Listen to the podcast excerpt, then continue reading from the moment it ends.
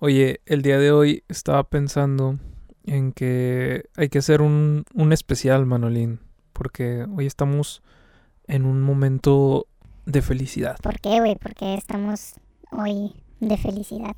¿Qué tiene que ver que hoy sea de felicidad? Pues ¿No la verdad es que hoy quiero dedicar un episodio, o más bien quiero dedicar este episodio a un gran compañero de la facultad y personalmente un güey bien chingón, el cual, el cual admiro bastante, que el día de hoy, que lo voy, a subirlo hoy, no voy a adelantar episodio, voy a subirlo hoy para descansar el 24, el 31 y el primero. Este, porque el día de hoy cumple años mi compañero, mi compadre, mi hermano Juan Aguillón, este, el cual desde acá, de este lado del podcast, le mando un gran, gran saludo. Espero te la pases genial, hermano, en tu cumpleaños. Y este episodio va dedicado para ti. Oye, yo también quiero felicitar al señor Juan, que él sabe mucho de cine. Él no lo sabe, pero yo lo sigo en su Instagram. Ahí en, en una de sus cuentas yo, yo lo sigo, no le voy a decir cuál es, porque pues revelaría mi identidad secreta. Pero yo lo sigo, yo lo sigo y leo sus, sus análisis y me gustan, me gustan tan, tan perrones. Él sí sabe de cine, no como tú. Y, yo también estoy de acuerdo en que deberías de hablar de esta película porque hasta donde yo tengo entendido, porque obviamente yo sé todo, eh, es su película favorita. Así es, güey. El día de hoy vamos a hablar de The Dark Knight o El Caballero de la Noche, la película de Batman. Y pues nada, bienvenidos. Mi nombre es Francisco Ramos y no, no sé de cine, pero me invitan a la premiere. Bienvenidos a mi podcast.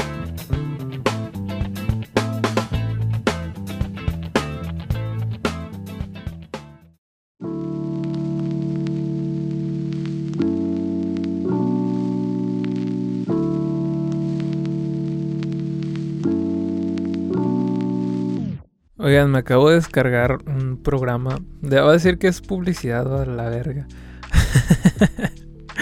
y a lo mejor sí, a lo mejor sí es publicidad. Pero la verdad es que funciona muy bien. Verdad tiene como dos horas que lo estoy probando y ya me enamoré. Es un, es un programa que se llama... Es más, lo voy a dar el golazo, aunque no me esté, aunque no me esté patrocinando. Pero si me quiere patrocinar, estoy con las puertas abiertas.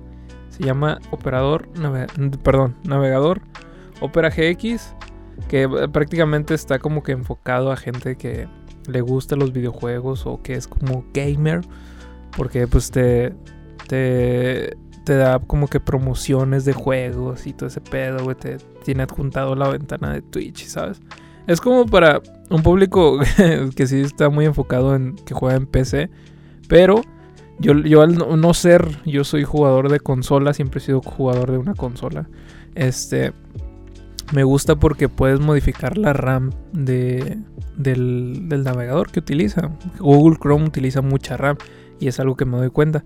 Lo que ocasiona que de repente si estás en Google, a lo mejor el abrir dos pestañas, abrir un poquito más de pestañas, en algún momento se te crashea o se te vuelve lento la computadora.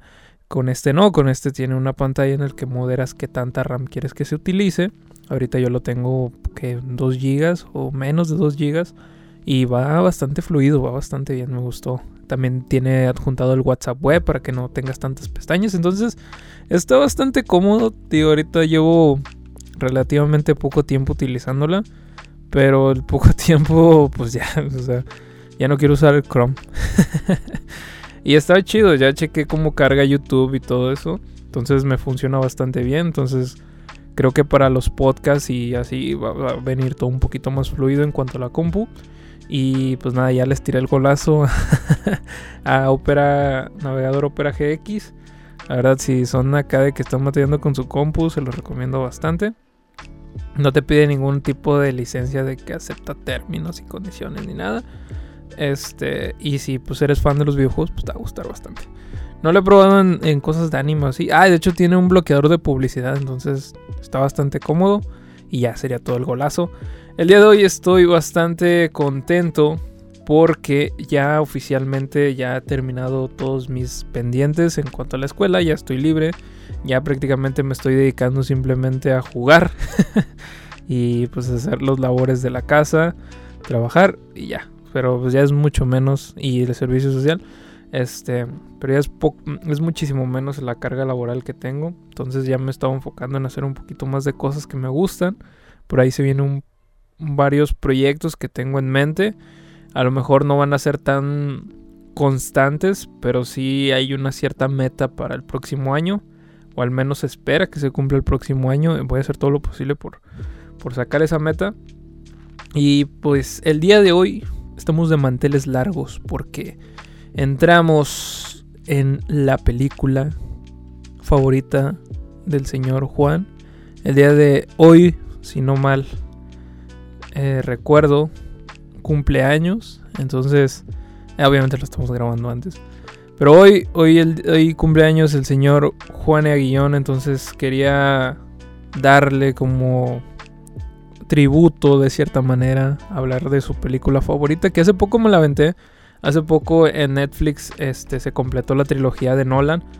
Y, y les dio una checada. Ya tiene rato que le dio una checada. Pero hay que, hubo que volver a revisitar esta película. Que de las tres, pues es la favorita de muchos. La uno no me gustó tanto. Pero esta sí me gustó bastante. Y es más, no es más ni menos que El Caballero de la Noche, Batman, El Caballero de la Noche. O The Dark Knight, como la mayoría lo conoce que es donde sale el Joker. este, y hace, hace poco estábamos hablando de la comparativa que le hacía con Spider-Man 2. Recuerdo que de las primeras pláticas que tenía con Juan, cuando ya había un poquito más de confianza, era de cuál era mejor, ¿no? ¿Cuál era la mejor película de superhéroes en ese entonces? Y yo defendía que Spider-Man 2 era una mejor película que Batman este, Dark Knight. Obviamente era una comparación absurda y que a día de hoy que se lo le, recuerdo, lo, lo, digo jugando, pero digo, no mames, qué pendejada, porque son cosas completamente diferentes. En aquel entonces no había visto Dark Knight, yo la verdad de las trilogía de Nolan desde que vi la primera, así como que no la recordaba tan chida. Cuando la revisité no seguía estando tan chida. Digo, tiene momentos interesantes y chidos, acción chida, pero no me gustaba tanto. La segunda ya fui como que un poquito como que asustadillo de que no me fuera a gustar tanto porque si la comparamos de lo, del cine de superhéroes al que yo venía, yo venía de un cine de superhéroes que era mucha acción, ¿sabes? Ustedes han visto Spider-Man, la trilogía de Raimi, y es mucha acción. Son, son películas muy entretenidas que a lo mejor no se enfocan tanto en por decirlo, desarrollar personajes o, crear momentos de tensión, ¿no? esta película va de que fum, fum, fum, para entretenerte. Y, y Nolan no, Nolan es, está desarrollando personajes, mete a lo mejor pequeños guiños del cómic, pero a lo que voy es que Spider-Man trata prácticamente de... Es un cómic, es un cómic hecho, hecho película, y Nolan es...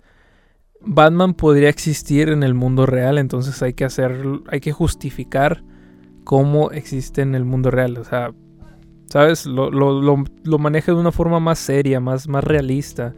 Este, porque Spider-Man de Raimi no podría existir en el mundo real. Pero el Batman de Nolan sí podría existir en el mundo real. Eso es a lo que me refiero. Digo, nos estamos yendo a muchos extremos. Pero saben, eso es lo que me refiero. Cuando, cuando vi El Caballero de la Noche, este, empecé, empezó muy interesante. Yo este, soy muy fan de las películas de robos. Eh, hace poco me aventé una que se llama Loki Logan y me gustó bastante. Y aparte, gran fanático de, de GTA, sobre todo las misiones esas online que se hacen de robos. Entonces esta película comienza con ese robo y ahí es donde te presentan al Joker, que desde primera instancia es un personaje que te atrapa y te gusta. Dices, güey, qué chingón personaje, güey. O sea, te, mantiene mucho... mantiene mucho tu interés por él. Entonces, creo que desde ahí ya te das cuenta que es una película que empieza muy muy bien, con personajes muy interesantes. El giro que le dan a, este Bruce Wayne de ser un, un millonario como que es que tengo que hacer el bien, que era mucho en la primera. Acá ya se divide sus personalidades, ya se, se, se enfoca, ¿no? En, dedicarse a, ah, soy rico y me va chingón. Y en Batman es como, sí, güey, soy un vigilante de noche, ¿no? Entonces me gustó bastante ese, eso, eso que está remarcado ahí. El hecho de que haya algunas subtramas, como el, enamoramiento de Bruce Wayne con, con, esta chava, el Harvey Dent como, como la persona a la cual le quiere dejar como la batuta. Pero sobre todo, algo que está muy remarcado es la dualidad que hay entre el Joker y, y Batman, ¿no? Que no, no, no sé, no sé y no se explica nunca que si uno ya existía antes de que estuviera el otro, por qué se complementan, ¿sabes? Esa, el bien y el mal, ¿no? Pero me gusta como la relación que tienen ambos, ¿no? Digo, esta, este conflicto que hay entre ambos de, de detener el uno al otro. Este fue prácticamente como ver los cómics hechos película y de una buena manera, de una manera bien adaptada. los efectos, todo está genial. Sobre todo la, del batimóvil cuando se hace la moto. todo, todo está muy bien. Y creo que es una película más allá de, de ser entretenida creo que sí podría decir por qué revoluciona el género de superhéroes. No, no sé si sea la mejor. Muchos pueden decir que sea la mejor, pero personalmente creo que cada quien tiene su, su estadía o su, su, película favorita. Pero sí creo que es una de las mejores. Tanto en, en cómo lo desarrolla todas las tramas, la acción, ¿no? las actuaciones, ¿no? sobre todo la actuación la, escena de, de, que todos recuerdan o que todos conocen donde están interrogando ¿no? al Joker. Se siente como que, vergas, güey, este vato tiene el control de todo, ¿no? Es un pinche maníaco. Al final, es. ya sabemos qué pasó después. A mí, me, a mí me encanta el hecho de que, de que no lo haya matado. Pero todos ya sabemos qué pasó después, ¿no? Qué pasó fuera de cámaras con, este personaje, con, el señor que interpretó el Joker.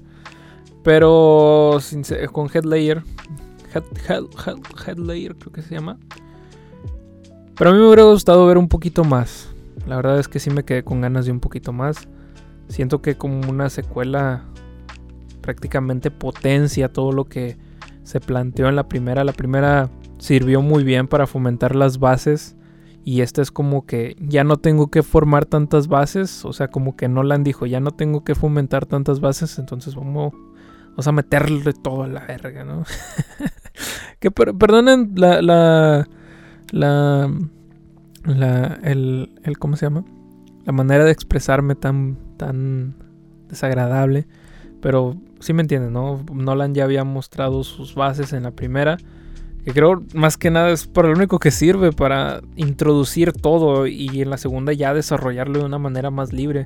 Entonces, se nota, se nota que, está... No, no, sé si esté bien planeada ni nada, pero sí te puedo decir que es, una, es de gran, gran calidad. A lo mejor no tiene tantos momentos de acción como ya lo había dicho como en Spider-Man 2, que a lo mejor la escena del tren dices, puta, qué buena escena, pero yo me acuerdo un vergo la escena de donde los están interrogando y digo, puta, güey, qué buena escena. Me acuerdo la escena del banco y me gusta un chingo la escena del banco. ¿Saben? Entonces, Dark Knight, así a ciencia, ciencia cierta o a, a términos así ya muy generales. Creo que es una gran, gran película del género superhéroes, es de mis películas favoritas. Mucho más que todo lo que ha hecho Marvel recientemente. Marvel es más visual y todo. Este, y DC como que también últimamente ya se ha vuelto más visual, pero es que ni siquiera las nuevas películas siento que tengan la misma atmósfera que tiene esa película, ¿sabes? O sea, nada más porque tiene Batman, dices, ah, es de superhéroes.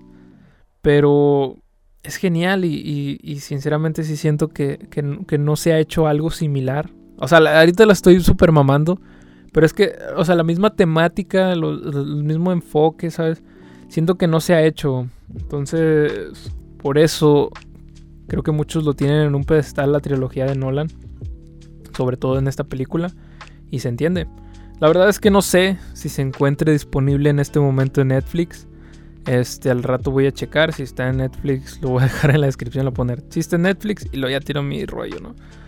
Eh, pero si, si la encuentran en Netflix o si la encuentran en, en cualquier otra página, de preferencia no la vean en otra página, guiño, guiño. Pero si está en Netflix, denle una, una, oportunidad.